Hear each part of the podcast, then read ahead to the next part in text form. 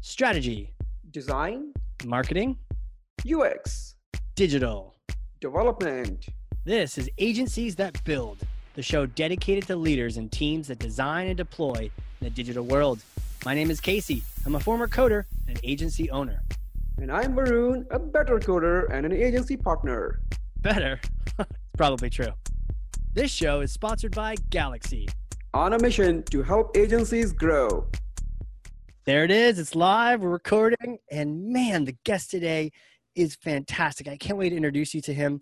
The internet is in his blood. He actually grew up. He grew up snuggling every night with his hands on a keyboard and they have never left. Uh, built his first website at 12. Now he's a thought leader in the space, StoryBrand certified guide, host of his own podcast, Building a Business That Lasts, CEO at Design Extensions. Jay Owen, welcome to the show. Hey man, thanks for having me. Man, you are a busy guy. I am, but you know, there's a lot to do in life, so might as well take advantage of it. Yeah, let's do it, man. So let let's get into this. This is the digital leadership series. I'm excited to have you on here, and I need to pass you something real quick. It's kind of heavy, but I think you I think you got this. Ugh. Okay, here you go. You got it. Thor's hammer. I feel like I need one of those in here Grab now. it. There you go. Two handed. nice. That's nice and safe. Safe move. All right, take Thor's hammer. I know you need one just to smash the wall. Uh-huh. Take that hammer and smash for me some kind of myth, bogus strategy, misconception. Set the record straight once and for all. Oh man, there's so many. I think especially in, in agency life or client services in general. Um, there's two that come to mind, but I'll hit you with the first one. The, the first one is you don't have to work 100 hours a week to be successful. Um, you know, I, I think one of my biggest frustrations right now in in the world is we just seem to be operating in so many extremes. We don't need to get into some of those extremes, but there just seems to be this like falling off of the cliff of one side or the other. And Yeah. I think that happens with work. You know, there's guys like Elon Musk uh, or- who say like, you know, if you're not working 100 hours a week, you're barely even working. Or even Gary Vaynerchuk in that kind of hustle mentality of like 24/7, you know, work before the sun gets up and after the sun goes down Yeah. and and, and it, I think it just portrays a false reality of what it has to be like in order to grow. And I think the opposite is true. You can fall off the opposite side of the cliff too, which is the other side of the world says, well, if you're not taking two naps during the day and doing at least three yoga classes before lunch, then you're not resting enough either. And that's not true either. And I think ultimately what it comes down to is you have to find where you need to be for your season of life. And that's going to vary throughout your lifetime, depending on where you're at. I'm sure mine will continue to change as my life changes through the years. Um, but I think those seasons of life matter a lot and, and where you're at, whether you're married or not, whether you have kids or not, what season your business is in. Is it just in startup phase? Has it been around for a few years? All those things affect how many hours you really need to work. But at some point, if you've been in business for a long time, years, and you're still telling yourself you have to work that many hours, that is not true. Busted man that myth is busted why why do we have this misconception is it just because we see some some people at the extremes that are kind of cool i mean let's be honest gary vee elon musk these are some cool people but they're Yeah, making they are making a choice and Yeah, it doesn't mean you and- have to But here's the thing about here's the thing about I don't know about Elon, but Gary for sure. He would make the argument that like, look, he, he, this is what he does. But what happens is people people idealize that and say that's how it has to be in order to see success. gotcha Um, and I think I think especially in America, we um, what's the thing people love to say the most when they say, "Hey, how you doing?" The most common response, well, I don't know about 2020, but prior to now was, "Well, you know, I'm really busy." Matter of fact, you even let it off by saying you're a really busy guy. I that's did. A tr- that's a trophy that people carry around, and and they go, "Look how busy I am," and I'm like, I Mm. don't know how busy I want to be. I'd like to be really productive, but busy doesn't sound very fun. that's so true It's something to think about. Yeah the idea of the busy versus the productive. I i remember you know a common phrase in the marine corps was like work smarter not harder. Or sometimes we would say work harder not smarter. When we're doing something just completely idiotic. And we're like Right. what are we doing guys? But yeah i mean the idea of the quantity is not as important as necessarily the result. Right, absolutely. There's no question about it. so how how do you shift over into that? I mean if you find yourself someone listening to this finds themselves like okay i'm clearly in that camp elon would be happy i'm doing 200 hours a week and i'm going insane um, or or the opposite it sounds like we need to find that middle ground how do you get there You know, I think you have to just decide where you want to go first. And that sounds so simple, but at the same time, you need to decide where you want to go and you need to write it down. People say these things all the time, but the problem is most people don't actually do them. And I've found that when I physically write that, I go, hey, what do I want my life to look like a year from now? What do I want it to look like three years from now? What's my 10 year vision of a future? And then ask the question this is one of the most powerful questions I've ever been given what needs to be true today for that to be true tomorrow? And and I think that's it. Like you have to add what needs to change. I remember back in the day, early on in business, I had not taken a, a legitimate vacation in years. I mean, I just if I was on vacation, heavy air quotes, I was really attached to my phone or laptop or I needed to be near the internet. I always felt like I had to be available for the business. And the truth was, at that time, the business was not structured well enough. And so I did actually have to do that if I wanted it to survive. Yeah. Um, and I started to go, hold on, this is not good enough. There has to be a better way. I know there's a better way because there are other people who do this better than I'm doing it. So how can I follow them? So find good mentors, find other people that you can lean on and go, hey, that person seems to have it figured out, although half of us are lying on the internet anyway. But um, that person seems to have it figured out. So, how can I move towards that? And for me, the first goal was just to take a long weekend off. So, I asked the question what needs to be true in order for me to take, you know, a, a, Friday through an end of a Monday and not check my email or my phone? What needs to be true for that to happen? And and then I said, well, that worked pretty well. And what do you get? What what are, what are the things that come up from that? You got to make sure the team is not hitting you up. Well, you that, at that point, I mean, gosh, that early on, I didn't really have a team. It was me plus a bunch of contractors. Yeah. So I had to have some systems in place, some automation. Eventually, I had to hire an actual, you know, employee uh, at some point that wasn't just a contractor. Um, and and so then I kind of extended that. So what now what does a week look like? Now what does two Right. weeks look like? yeah. And this year, which is to be fair, 21 years in, this didn't happen overnight. People are like, oh, you're an overnight success. I'm like, yeah, I busted my tail for two decades and now I'm an overnight success. Um, this year was really special because my goal was to take a full 30 days off. wow. Um, now that was the idea before the pandemic. so, you know, everything started to kind of shift a little bit, but we did it anyway. We ended up selling our house because we are working on a new one and we decided to take a 30 day family RV trip around the country. The First two weeks, I did not work at all. I didn't check a single message. I didn't take a single phone call. I didn't uh, reply to my email or even look at my email. I've also found I can't look at my email. I actually have to turn it, disable it from my phone because when I see it, I feel like I have to do something with it, even if I really don't. And so that is a mental thing for me. I know another guy who went so extreme, he actually had his office admin change the password to his Right. email so he couldn't Right. check his own email without calling her and having to, to admit that he needed to get into it.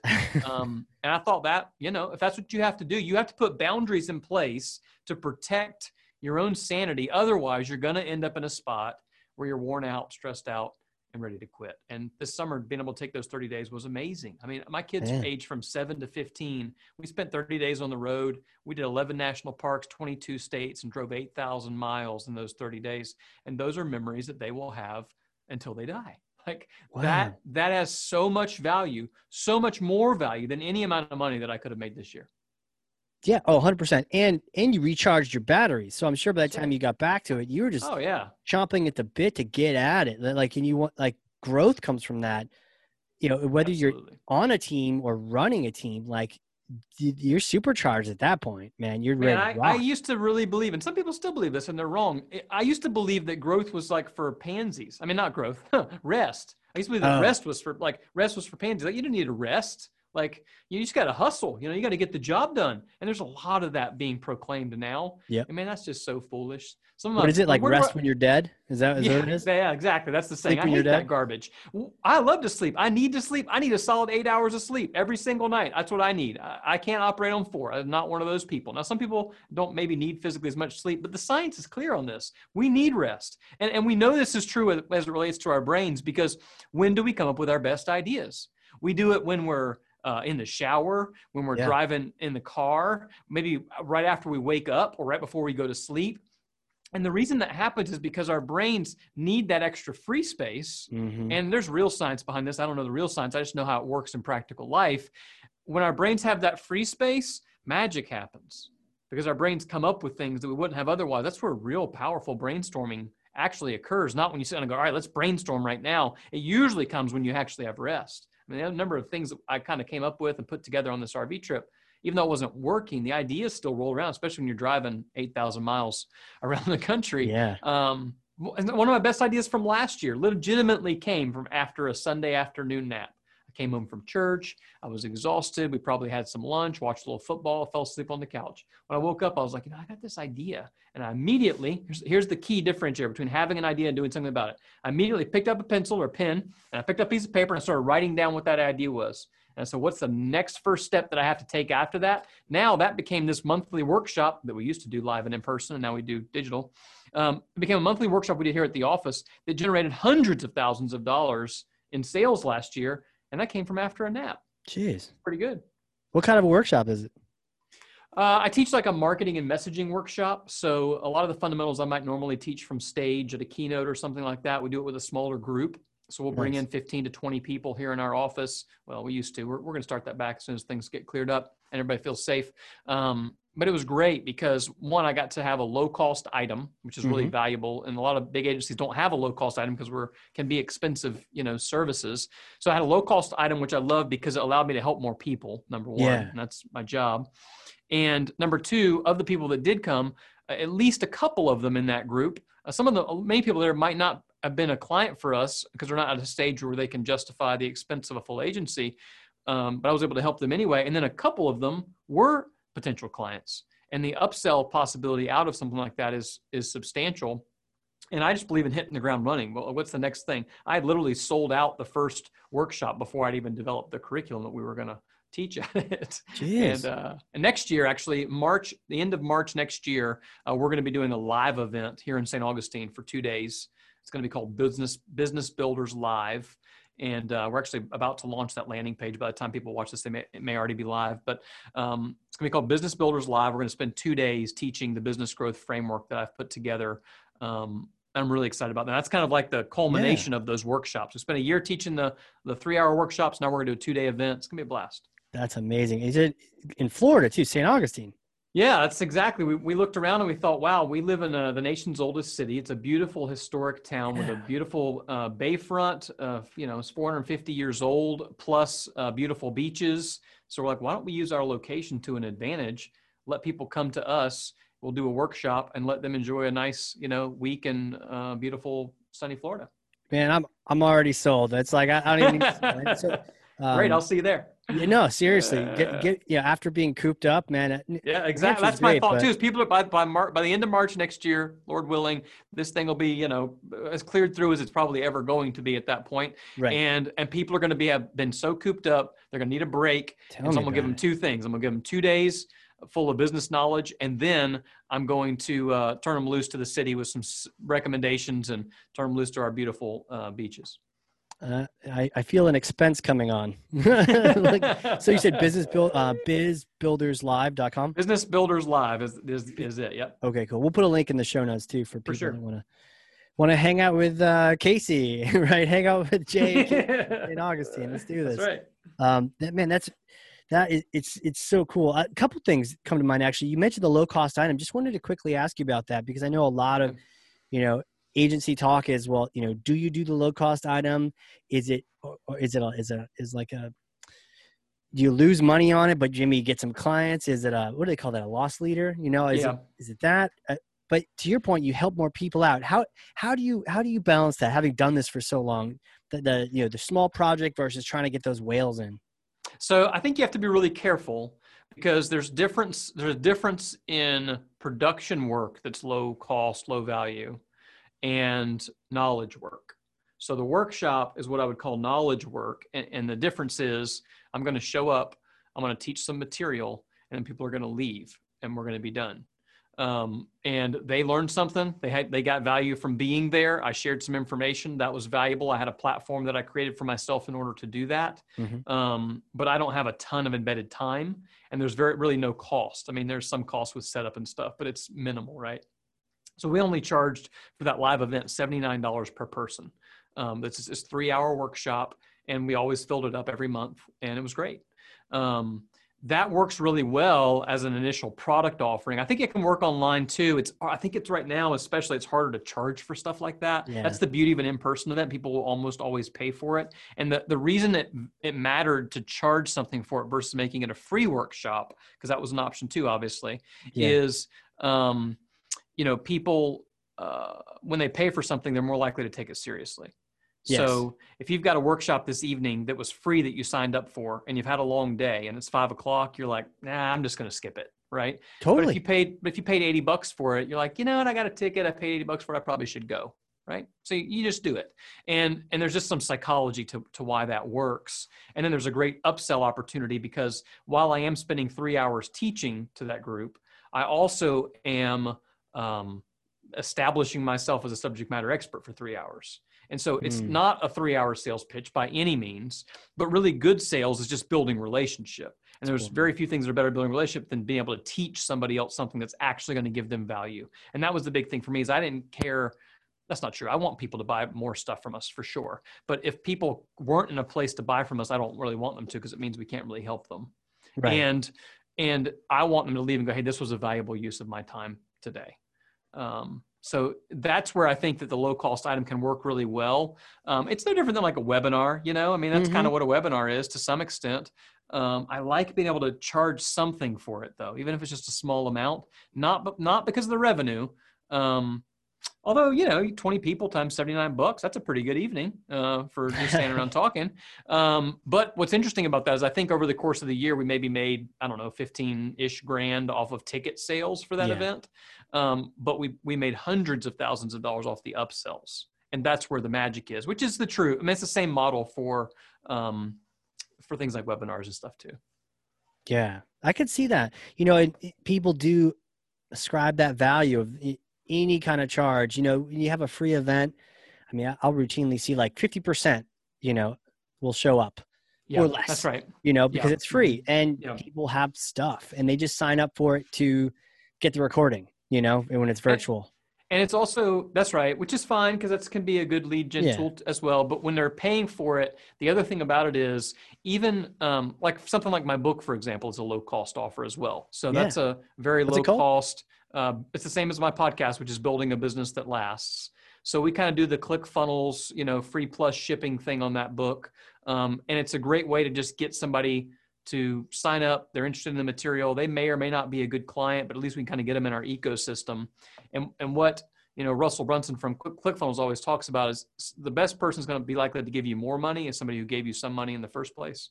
And so if even if they just gave you a dollar or eight dollars for shipping and handling or eighty dollars for a workshop, that person is significantly more likely to then buy something else from you in the future than somebody who just signed up for something for free. So even though the the conversion rates up front on somebody paying is going to be lower than somebody signing up for a free event, the post event conversion is going to be much higher because they're going to more, be more likely to give you more money ultimately. Um, makes sense, man. I'm, I'm, I'm on building a business that lasts. And, uh, um, first of all, it's, it's friggin' designed like beautifully. Thanks. It And helps I'm when you like- run a design agency. You know, I know, right? Well, you know how they say like, "I'm lost in your eyes." I'm lost in like the design of your site. You know, I'm like nerding out. I'm like, wow, that looks really good. Um, got it. So you charge for a little bit, and you you mentioned. I really I love this quote. You know, really good sales is building relationship. You know, and Yeah, establish that trust. It's not even reports. trust. Can I trust this person? is. And there's nothing People, like people buy things from people they know, like, and trust. That's yeah, and you're like, I'm not trying to necessarily get new business, but I am from this thing. But I want them to get value out of this presentation. So, putting that first, people can sense that. They're like, oh, they're just trying to like right now. We're just doing this thing. We're not really selling anything. We're just having a conversation. We're here to help people learn, and and that really can help build the trust too. And I can see that um, being really powerful. Can you com- contrast that now with like the production small pro because you've got the knowledge work for, versus the production.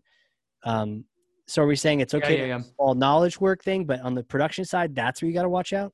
I think you just have to be careful. Um, Yeah. It's easy to end up in situations, especially as you grow an agency. It's one thing if you're like running super solo, you know, and you're flying loose by yourself and you want to do a quick side project for 500 Yeah. bucks or 1000 bucks or whatever, and you know it's just your time and you're happy to do it. That's a totally different ball game than once you start to establish a team. And as long as you know your margins, it's fine. I mean, we we operated in some what I would consider to be lower cost spaces for a long time as far as website builds.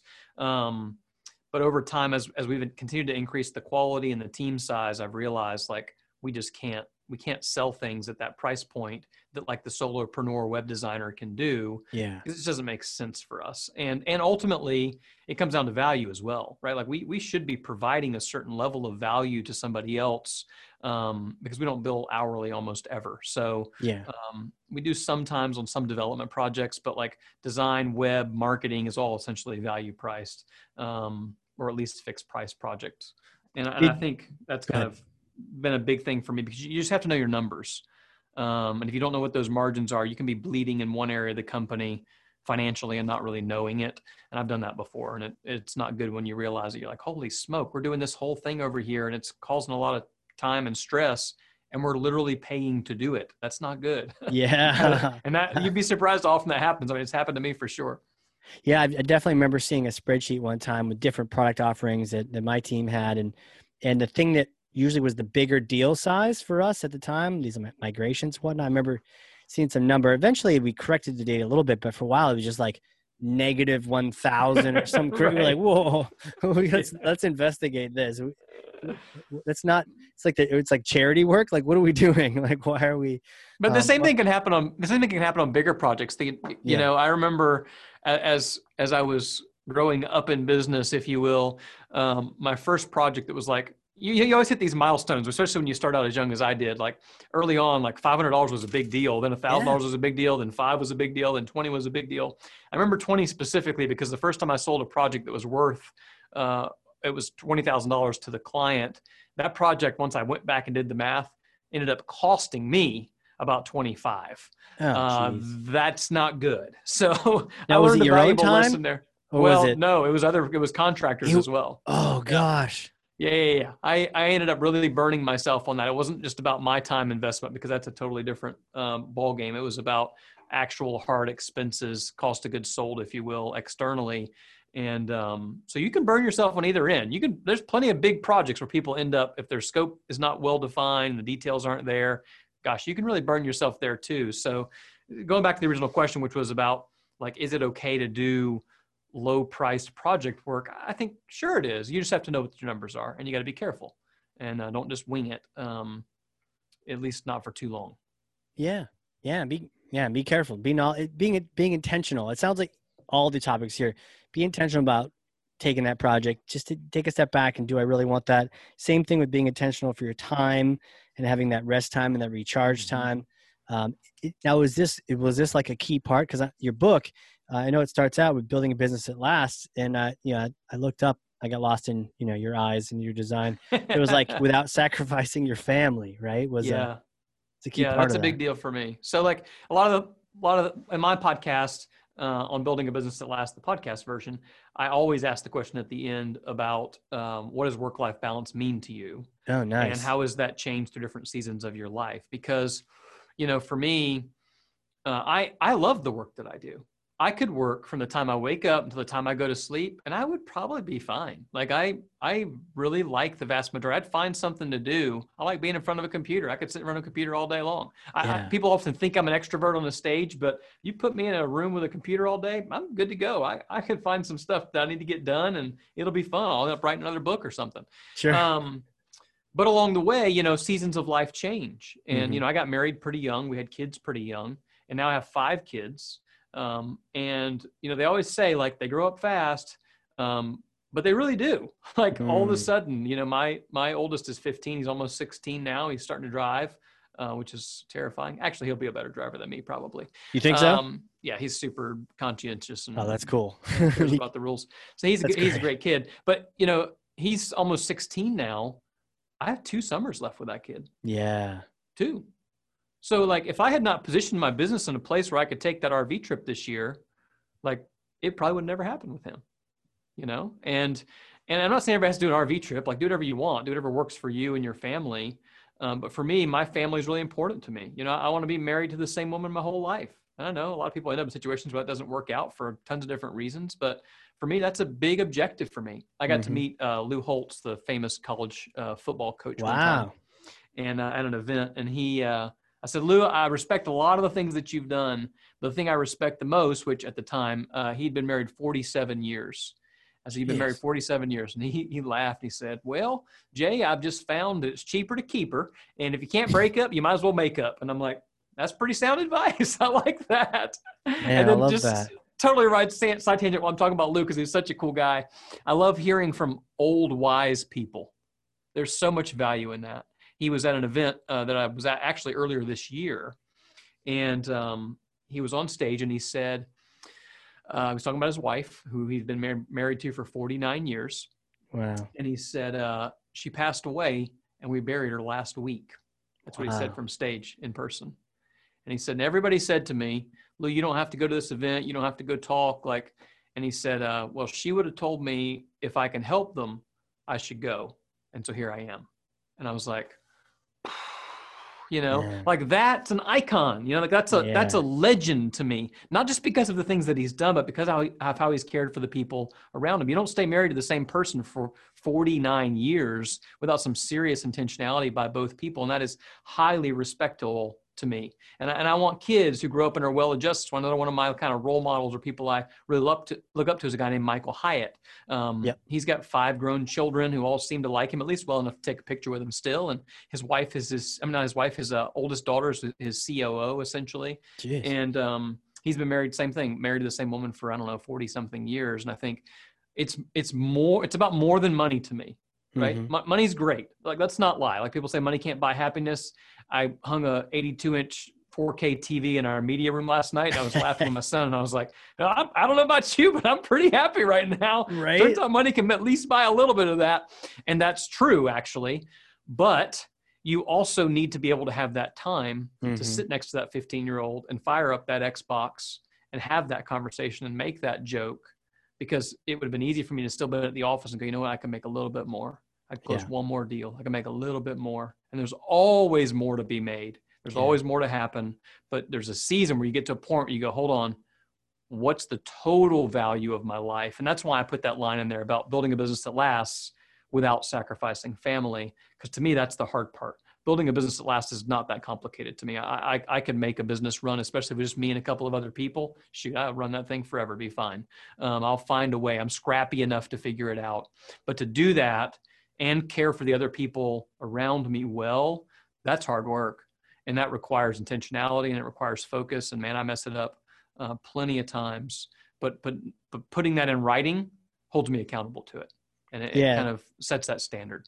there is something about putting down a paper. You keep putting it down on paper, and then it just makes it much like even just an inch, you know, millimeter of ink more Yes. real than it It's was amazing. two seconds ago in your brain.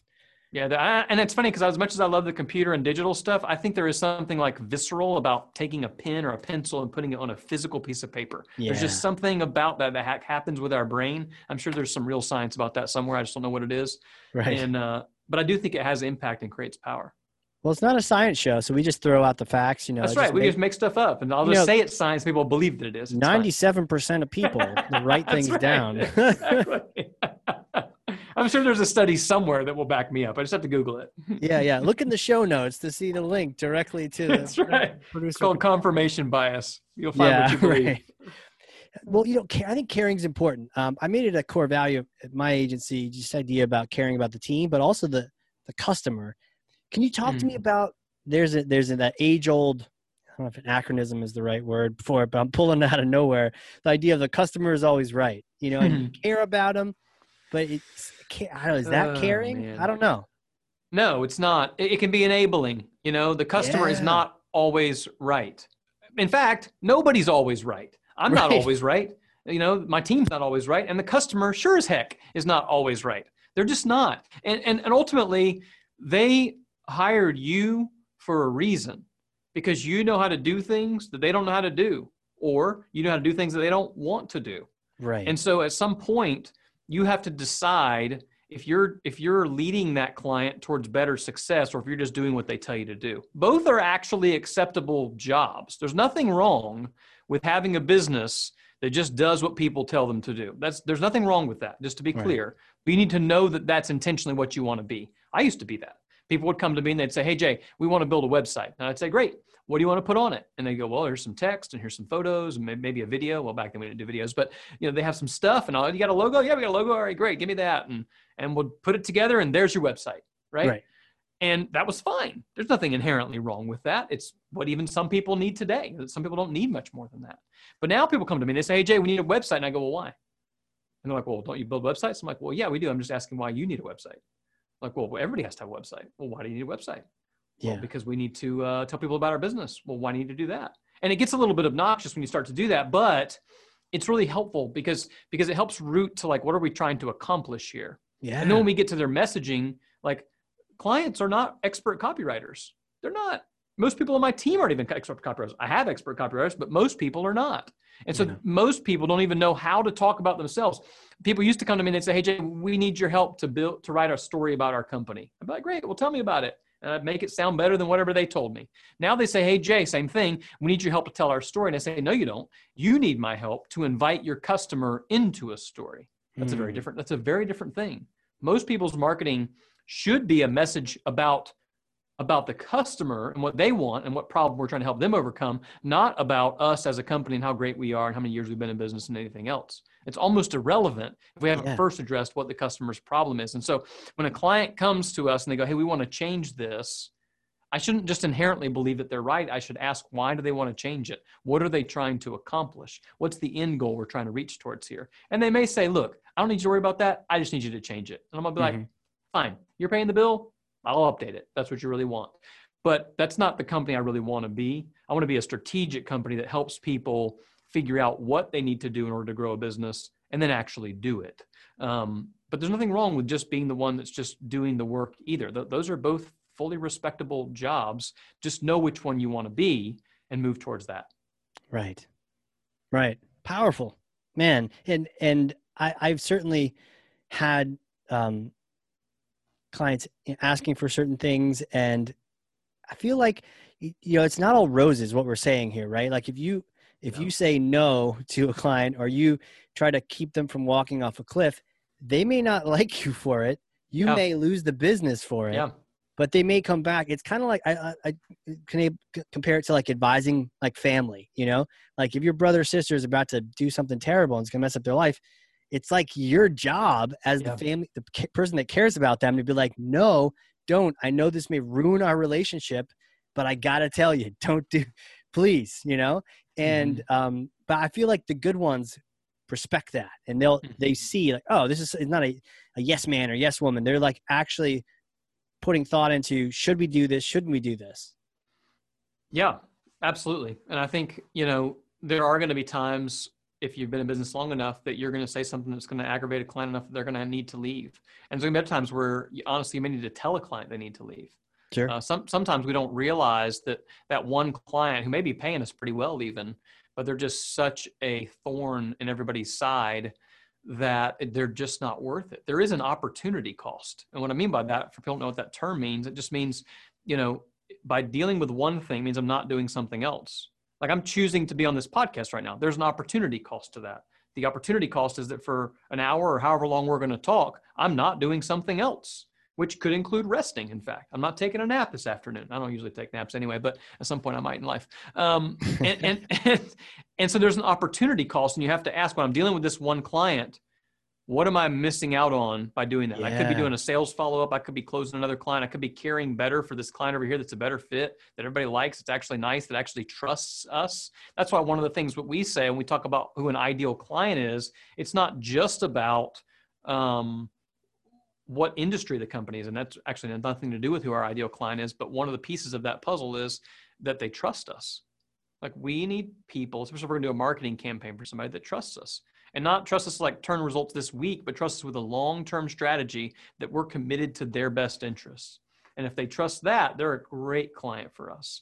Um, but along the way too, look, look, we all make mistakes, right? Like all of our businesses and agencies and services, we've all done things along the way that deserve losing trust. And, and Yeah. I think that's important too. Is I don't what I don't want to do in that in this like segment of talking about the client's not always right is come off as this arrogant know-it-all, um, Mhm. which my personality can t- tend towards sometimes from an appearance perspective at least because in all relational situations the, the primary problem with all client relationships all team relationships all all relationships is misplaced expectations Hmm. i think this is going to happen you think that's going to happen those two things are too far apart we got a problem and so clarifying those expectations up front are really a problem. And when things eventually do go south somewhere along the way because they always do um, they don't always go south. I'm just saying at some point there will be something that will go south. Um, is that you should always find the part that you actually could have improved because we all have at least 1% responsibility in all situations. Even if the other person like just seems totally at fault Mhm. there's something we could have done to be a little bit better and that's why i always say my biggest competition is not anybody that does work that i do my biggest competition is me from last year that's Mhm. the only guy I want to beat. That's the only guy I care about. All my competitors, to me, we're just in a good place to collaborate. I, I mean, I, I've told you all kind of things at the beginning of this podcast already that tons of people would not talk through because they're worried what their competition would like steal their ideas. I'm happy to give them away. I, I Yeah. want to. I, I want to help other agencies uh, grow their businesses. I'm all about that idea yeah. because because I think there's plenty of fish in the sea. I believe in abundance mentality. I, I believe that that there's there's more than enough opportunity for all of us. And so my greatest value is to is to give and serve and care others for others. And if I do that, I just believe that's going to work out. And if it doesn't, I still did the right thing. So that's how my mind works. Man, I feel like you're like the agency whisperer. You ever rename your podcast? Maybe that's maybe don't because the design is so good. That's Just- right. Maybe it's a subtitle. Has been called the agency whisperer on multiple. Some podcasts. say. Some say, yeah, yeah. hey, yeah, I feel like I could talk to you all day, especially about um, like business challenges, agency challenges. But I want to kind of even abundance mindset. Man, we could go for 24 hours on that on that. Oh topic, yeah, but for sure. I want to kind of transition, roll up the sleeves a little bit, talk about the actual building, the actual getting shit done. You know, Mhm. um, Yeah. getting things to go from the design phase to the build phase. Real like what what makes a team effective at that creation, at that building part of the process? Well, gosh, that's a whole day's worth of an episode too. True. Is that a workshop? um, yeah, maybe, but but just fundamentally, right? I mean, as you grow any company, but especially an agency, number one, you have the right people. Uh, you got to have the right people on your team for sure, which means you need to hire better. You need to take more time to hire. Most people hire way too quickly. Every hiring mistake I've made was because I pulled the trigger too fast and just trying to get somebody on the bus. yeah. And it is much better to be patient and make sure you have the right person in the right seat. And that's another thing. Like internally, you need to look around and go, hey, what does our structure need to look like? What roles do we actually need? If you're really small and you're and you're starting out, maybe it's just you by yourself or you plus a couple of other people. One great way to do this is to literally write out all the job descriptions that you actually perform as a founder, owner, CEO, or whatever your role may be. Because chances are, if you're very small, you're, you're wearing about 15 hats. Most people know what that feels like. And write out what are those 15 hats. And then look at that and go, hey, um, of these things, which ones do I really love to do and I'm really great at? Those are the ones you should try and keep. And the others, you should try and find people to fill. So you got to find the right people. Um, the other thing, which isn't this isn't tactical, but it's in that people vein. I talk about this a lot. You need the right people around you as well, not just in your business, but around you. Mhm. You need people that you're looking up to. You know, I mentioned earlier, I mentioned Lou Holtz and Michael Hyatt, right? Those aren't guys I necessarily personally have a relationship with, but I look up to them. The people people I look up to, I want to be be more like. What do I need to be, Right. be more like these guys when I get older? You need people that are standing beside you. You, you need people that are peers that are walking through life together. I mean, that's kind of what we're doing today. We're just talking shop, Just right? talking. Peers walking through walking through life. So you need somebody to look up to. You need somebody to stand beside you. I believe everybody needs somebody that looks up to them. I believe we should all be teaching something along Yeah. the way because when we teach, we learn the most and we retain the most. So we have somebody to look up to, somebody to stand beside us, and someone who's looking up to us. And then the last one is I think everybody needs somebody that believes in them when they don't believe in themselves. Maybe that's somebody in a mastermind group. Maybe it's your spouse. Maybe it's your best friend. Uh, maybe it's your mom. I don't know. Um, but you need somebody that believes in you when you don't believe in yourself. You got to have the right people around you. So that's that's the first bucket. The, the second, as far as actual practical growth is you need to have the right processes in place. Mm. I'm the typical like wing it entrepreneur from a young age. I Same. am not a process guy. I hate processes. I, I always thought they were corporate I didn't think we needed them. Well, it turns out you can wing it to about 10 people and a million dollars. After that, if you don't have good processes in place, you're in for a world of hurt. Um, and so for us, uh, there's no point in reinventing the wheel on something like this. Process for us looks like uh, a system called EOS, uh, which is a, a book. Uh, it's called Traction by a guy named Gino Wickman and it just outlines some of the fundamental structural things around running a company that I didn't have any experience in. I quit college, so I didn't uh, I didn't know how to do a lot of the businessy things. I just was winging it and figuring out how to make a dollar and help people in the process. Um, so you got to have the right process, and then the really you have to define what that product looks like. So, regardless of what you're doing, especially when we talk about agencies specifically, that's a very broad term. There's a lot of different agencies. Some people are, run an agency and they just do logos. Some Seriously. people do an agency and they yeah. just do websites. Some people have an agency and they do all kinds of stuff, but not traditional media. Some people do all of it, you know? And so, um, what is the product that you are actually really good at producing that provides real value for people that you're excited about selling? Right. Um, and, and then you got to you got to have a system in place to sell it. So that's kind of part of what i'm working on in this in this new book that's going to kind of relate to this um, project this live event that we're doing in march is these four p's of business.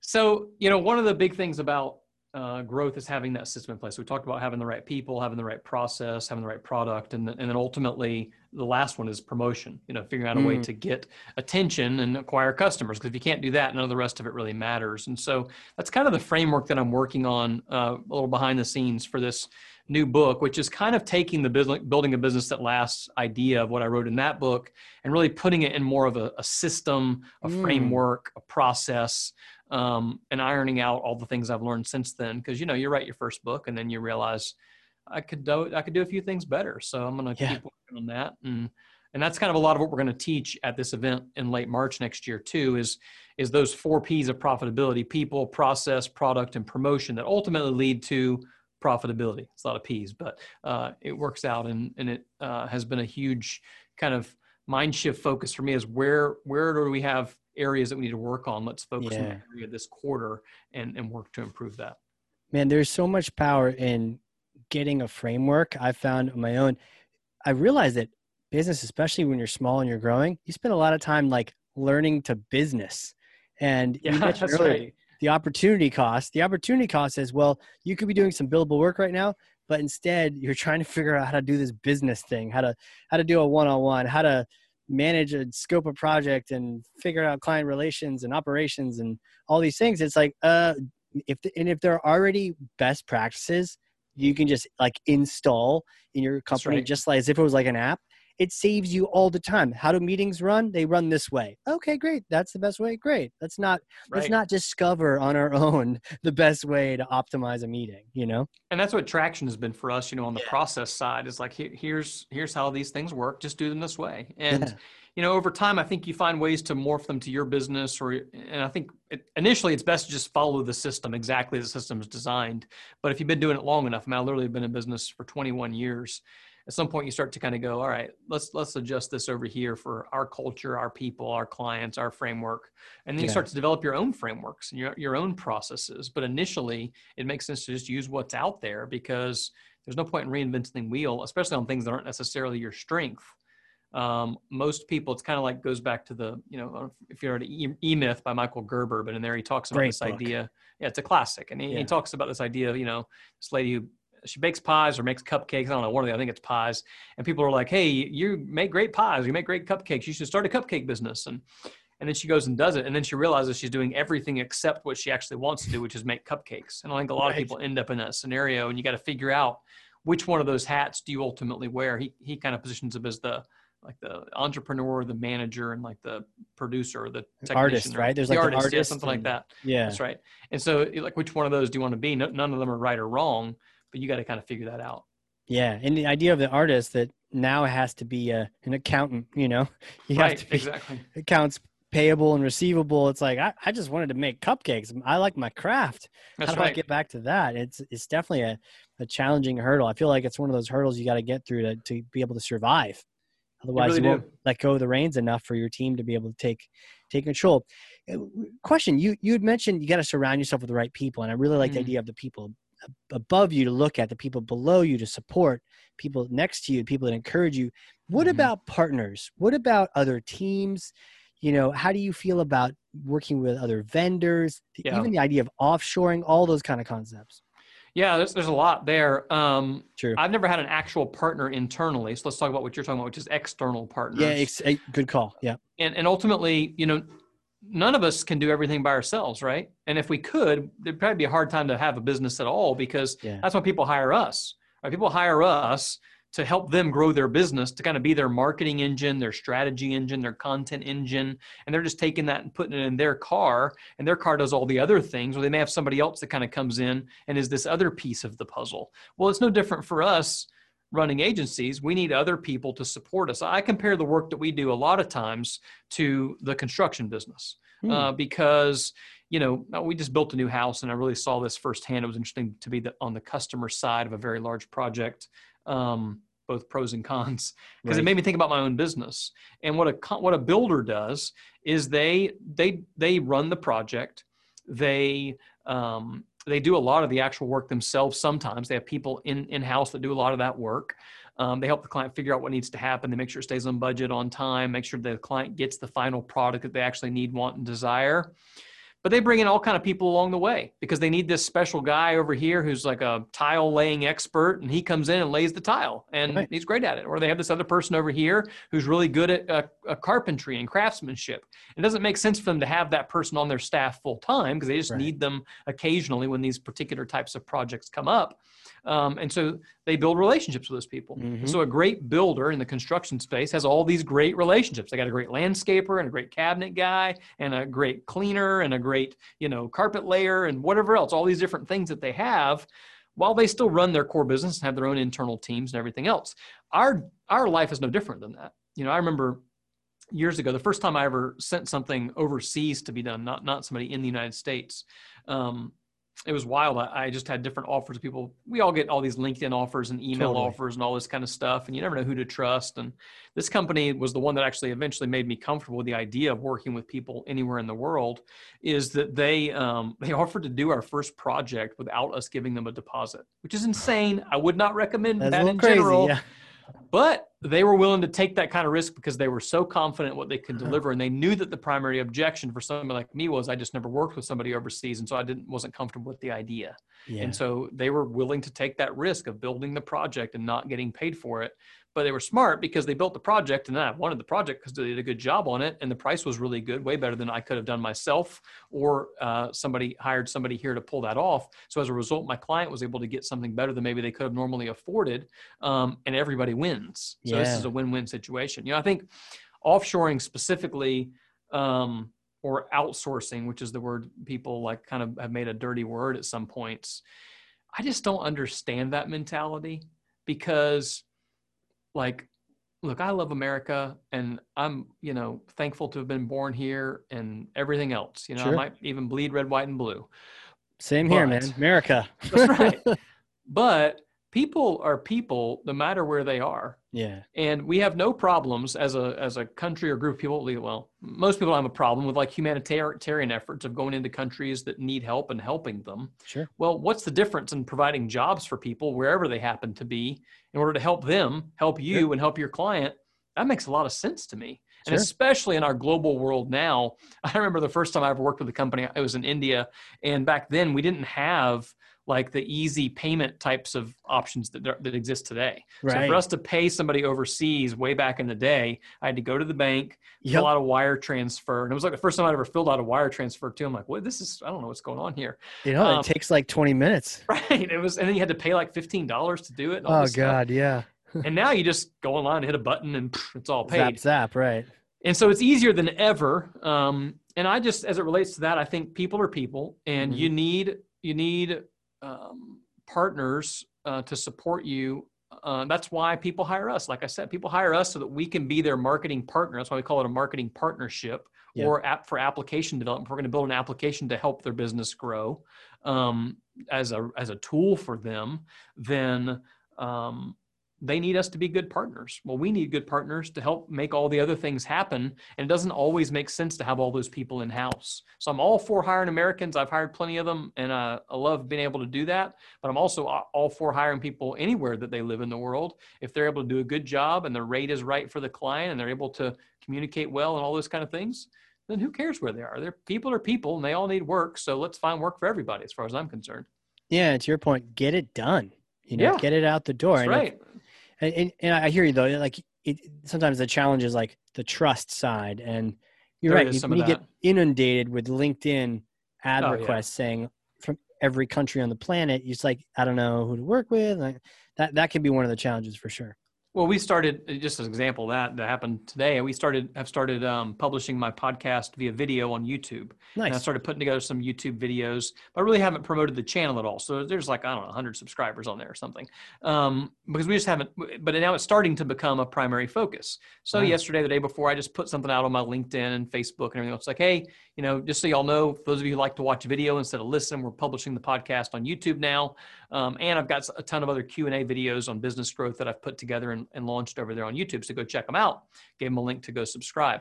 Well, after I did that on LinkedIn, I literally had like 20 people, uh, like connection requests with notes saying, "Hey, we we help grow." No, this isn't good. This isn't good. Not we help good. People- like, wow. We help people grow their YouTube channel. Just pay us X number of dollars, and we'll Oh, add a thousand geez. subscribers to your channel. I'm like, no, I want real subscribers, not fake subscribers. Right. And um, and so there's a lot of that that happens. But I think building those good relationships, um, regardless of where they are, is really really important for long term success and growth.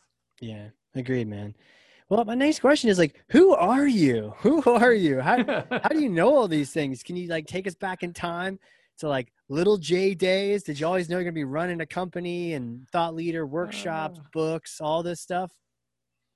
Um, no, no, I don't think I knew all those things. I wish that I could say I had this grand vision from a very Right. young age.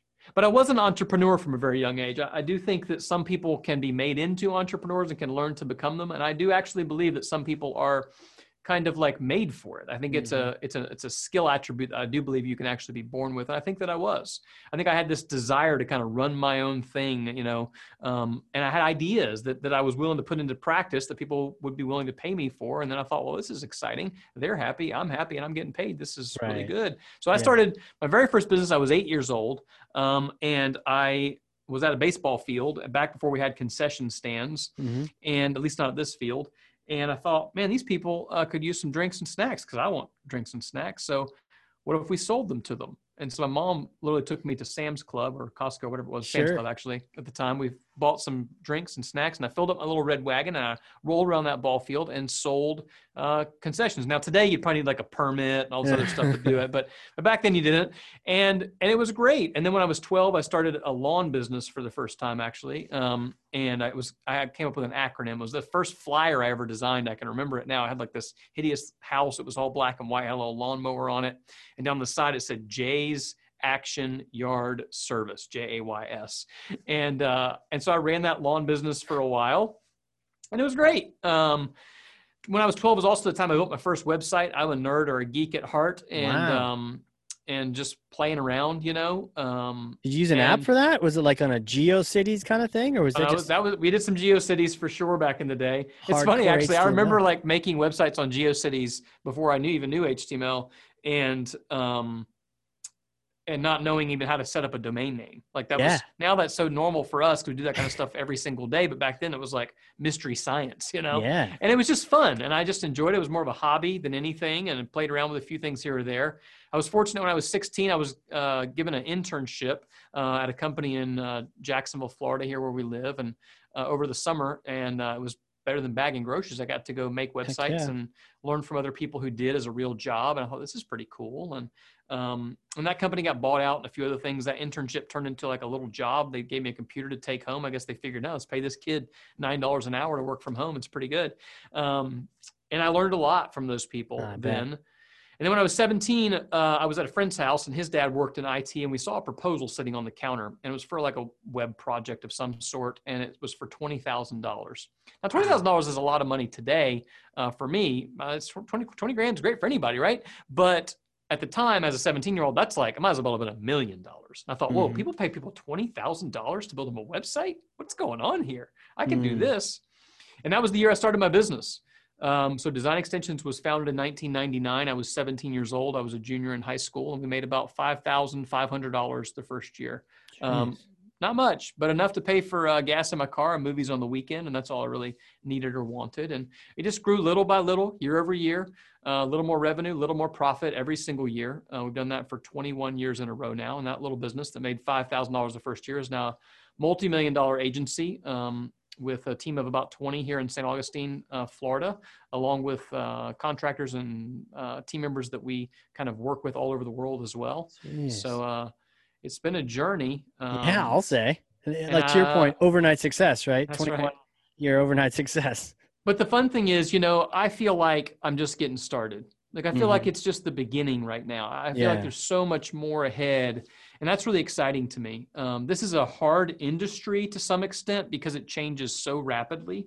Um, Things that we do now, in some cases, didn't even exist three years ago. You know, three years. That's why colleges have a hard time keeping up with the industry because, in most cases, it takes them two or three years to get a curriculum accredited. By that point, the information's already outdated, and we're doing something different.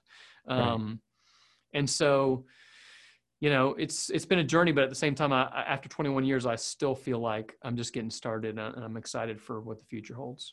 Man, it, it, it's, I mean, that's a great way of looking at it. I mean, you've already done a lot. You're already doing a lot, not, not even just the busy, but just like the, you know, the output is amazing. So to think that like, no, I'm just, I'm just getting started. I'm, I mean, that's exciting. It's exciting to see what the, the future holds. Um, I've got a hypothetical for you.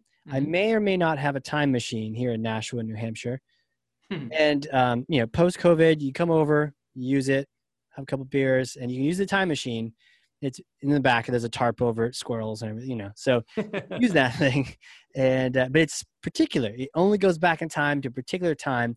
It's about a couple days after um, after I don't know, like graduation. It's like Mhm. early when your career is just starting, right? If you can go back in time and talk to that person, that version of you back then, you're just getting started. Maybe it's, you know, after that first 5K deal, or maybe even before that. What kind of advice would you give yourself? You go talk to yourself. Mm. Gosh, that's a hard question. People ask this question, but it's it's like, what would you tell yourself? You know, when Mhm. you're younger. I, I think for me, It's not everybody, right? It's not like telling everybody what to do. It's like Right. telling you in it's particular. very what- different at a very Yeah. particular age as well. I think at that point, I, I would want somebody to tell me um, kind of what I started the show with, which is look, you don't have to work 100 hours to be successful. You need other people around you, and you can't do it alone. And well, you can, but only for so long. And um, you're not as important as you think you are, but you're highly valuable. And I think if somebody, I think fortunately I did have a lot of that uh, advice. I think I did have plenty of good people around me, but Yeah. But to tell that's what I would tell myself is you're not as important as you think you are, but you are highly valuable. Um, and you need other people around you. You don't have to do this alone. And when people say things like, you know, if you want it done right, you got to do it yourself, that's garbage. Totally. That is not true. Um, and if it is, you're not a very good leader. yeah. And if you're hearing that and you're and you're thinking, oh, my team doesn't execute very well, and I feel like I have to do that well, then you need a better team. Yeah. Yeah. to It's either the team or you. team, or you need to grow. But but but if it's a team, you hired the team, so like Yeah. it's still you, right? It's Still- still, your it's fault. Still you. and so that's the bad news. The bad news is it's your fault. Right. The good news is you're the one who has the opportunity to fix it, right. and that's what's exciting about it. And but you don't have to fix it alone. So I think that's what I would tell myself in the early years is like you just don't have to go at it alone. It's not. It's people always say it's lonely at the top, you know, and I think a lot of entrepreneurs feel that Mhm. Even if they're just running a small solo shop, they feel lonely. And um, it doesn't have to be lonely. You can have other people around you. And there are people, you know, like you and I, who are like want to help other people in the same business, do the Yeah. same thing. I've helped people in my own community build web design businesses that are technically, I guess, competition to us that's Mhm. fine. I, I don't care about that. Um, I would rather help them, and I'd rather help them and not even anybody, anybody know about which business I helped. Like, Yeah. that's, that's exciting for me because I can stand back and be like, I, I, I'm excited to have had a piece of helping make that happen. Yeah, So- that contribution it really is way more powerful than people give Oh, it credit. for sure. And there really is there was plenty there plenty of fish in the sea, and it's all about just going after and getting it. I, I think people are the exciting part too. I mentioned the lonely at the top. I've I've felt that before, but I also know the opposite of that, which is, man, it can be really fun to work with people who are on top of their game Oh, it's great. and are even better at something than you are. Mhm. and and they're just in their groove doing what they love and you're just like wow. I remember getting off calls with some people just being more excited. And i thought that was the excited guy in the room. Get off a call and like wow i'm stoked. Like kim or whoever i'm talking to on my team. Um, you know like alex like wow. Now i'm really pumped and it's almost like that multiplying effect of talking to somebody else so it, yeah I, people are the thing to help get it done but also can really inspire you to go create more Absolutely. Love it. See, I, I, I almost feel bad because the you know time value of money and the opportunity cost. You could have had a nap just now and had and had your, your, your best breakthrough ever. Maybe this is so exhausted you that you'll go sleep now and uh, and, and you'll have your you'll, you'll invent the um, the time traveling device. Maybe, but we're moving into a new house right now, so I have a feeling if I went home and went to sleep after my wife being there with five kids all day, that probably would not. It's not a good me, play. so Not a good play nap. right there. Today's not my nap day. That's fine. You know, one other question to ask you on the more philosophical side, and this is somebody asked me, you know, this is kind of a cool idea. The idea of as a human being, what is it that you would love to be known for or known as? Mm. You know, uh, one of the most difficult exercises that I ever did was uh, from a book called Living Forward, actually Hmm. by Michael Hyatt, who I mentioned earlier. Oh yeah. and and in it he makes you write your um he basically makes you write your obituary which is actually a stephen stephen covey thing stephen uh, covey in one of his books does something kind of like that too and uh, one of the things that he makes you do as a result of that is write down the 10 most important people or groups of people in your life Hmm. and then he has you write a paragraph that each person would say about you at your funeral in a best case scenario? What would you want that person to say about you? And so I think that the answer of what I want to be known for um, varies depending on who I want to be known by. Yeah, that's a good and point. so, you know, in that document, I, I sat down and did this exercise, which is a very emotional thing to do, actually. When you sit down and write down what you would want your wife to say about you at your Mm. funeral, whew, when you sit down and write what you would want your children to stand up and say about you at your funeral, yeah, I mean, uh, tough. one of the, uh, uh, we won't get into politics, but one of the things I uh, loved about George W. was watching him speak at his father's funeral. Hmm, There was a guy who was a president of the United States, the most power, one of the most powerful people in the world, talking about his dad, who was a president of the United States, right. and all he really did was talk about what a great dad he was No kidding. and you should go watch it. It's a powerful eulogy, and and so I think that to answer your question, No, hold on real really quick. did- So it wasn't like any accomplishments. It, it was the dad accomplishments. That was, yeah. It, you know, I was going to say, bring up that it actually matters. This is a great twist on this. It actually matters who's saying it because right. if your wife and your children and your friends and your family and your coworkers are all saying like, "Wow, he was a great entrepreneur." You know, I almost think of like the Steve Jobs thing, and uh, hopefully he had different people with different experiences. Sure. But if everyone's thing is like, kind of an asshole, but we have the iPhone, thank goodness. Right. Like uh, that, that's that's that can be a problem. Hopefully he has different stories from the other people that loved him. But you're right, you, you don't want everyone saying the same thing. right, and not not to harp on Elon because I don't know him personally, but sure, like I mean, the guy's right now the one of the greatest inventive minds that is on the planet, no question about it. totally. Tesla, the Boring Company, SpaceX. I don't even. He's got like a whole bunch of other things. that All these. I'm like, this is amazing. Used to be PayPal. I mean, who is this guy? You know. Seriously, But I wouldn't trade that for the relationship with my five children. true. I wouldn't trade that for my 20 years of marriage. I would not trade a multi-billion dollar uh, worth for those things. I Mhm. wouldn't do it. And so, like, ultimately, I want to be known for a lot of things. I want to be known uh, as a guy who loved his wife well, uh, imperfectly, heavily imperfectly. I want to know as a guy Yeah. who was a great father.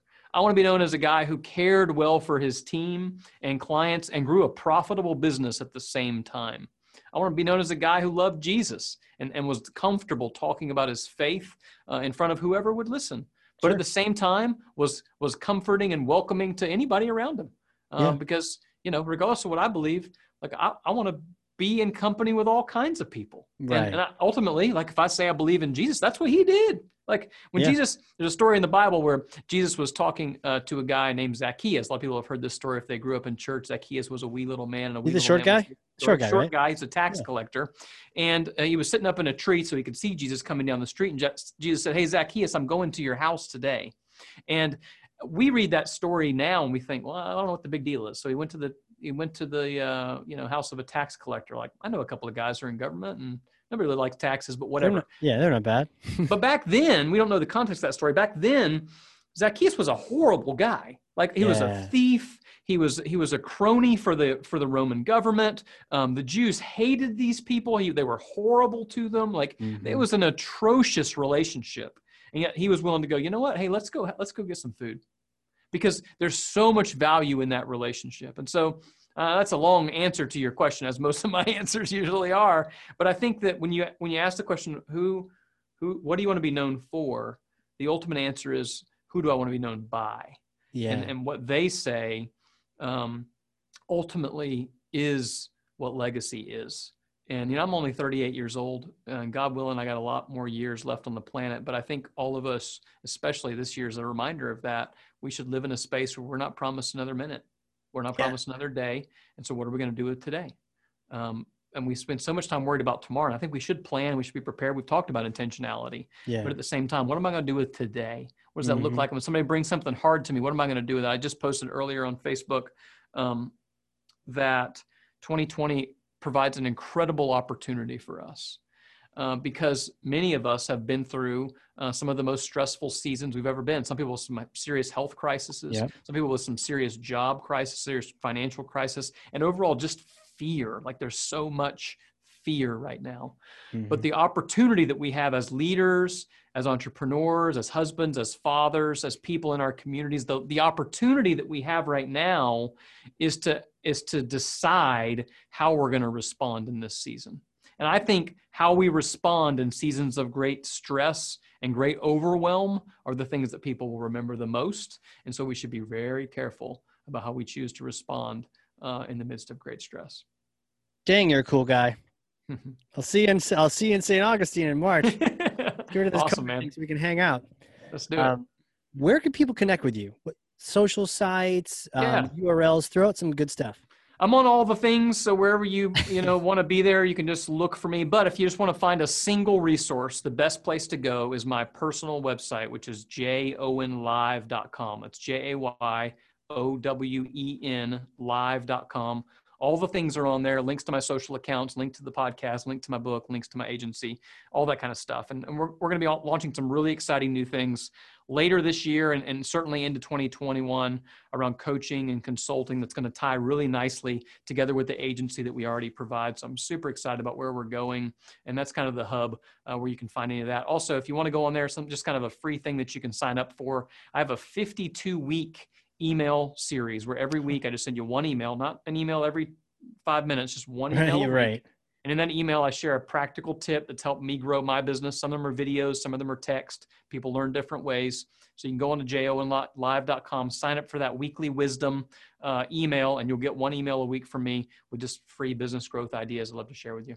Yeah, this is great, man. And I see there's there's you know you got plenty of resources. The podcast, you've got free marketing assessment, get the book for free, like all sorts of good stuff on there.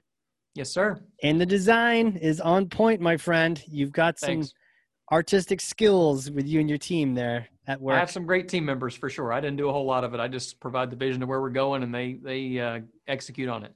Absolutely, man. Well, thank you so much for coming on here. What a what a pleasure. Especially this is the first one. This is podcast number one. I don't know how often you get a chance to to be on the inaugural Awesome. episode. I like being on the first one.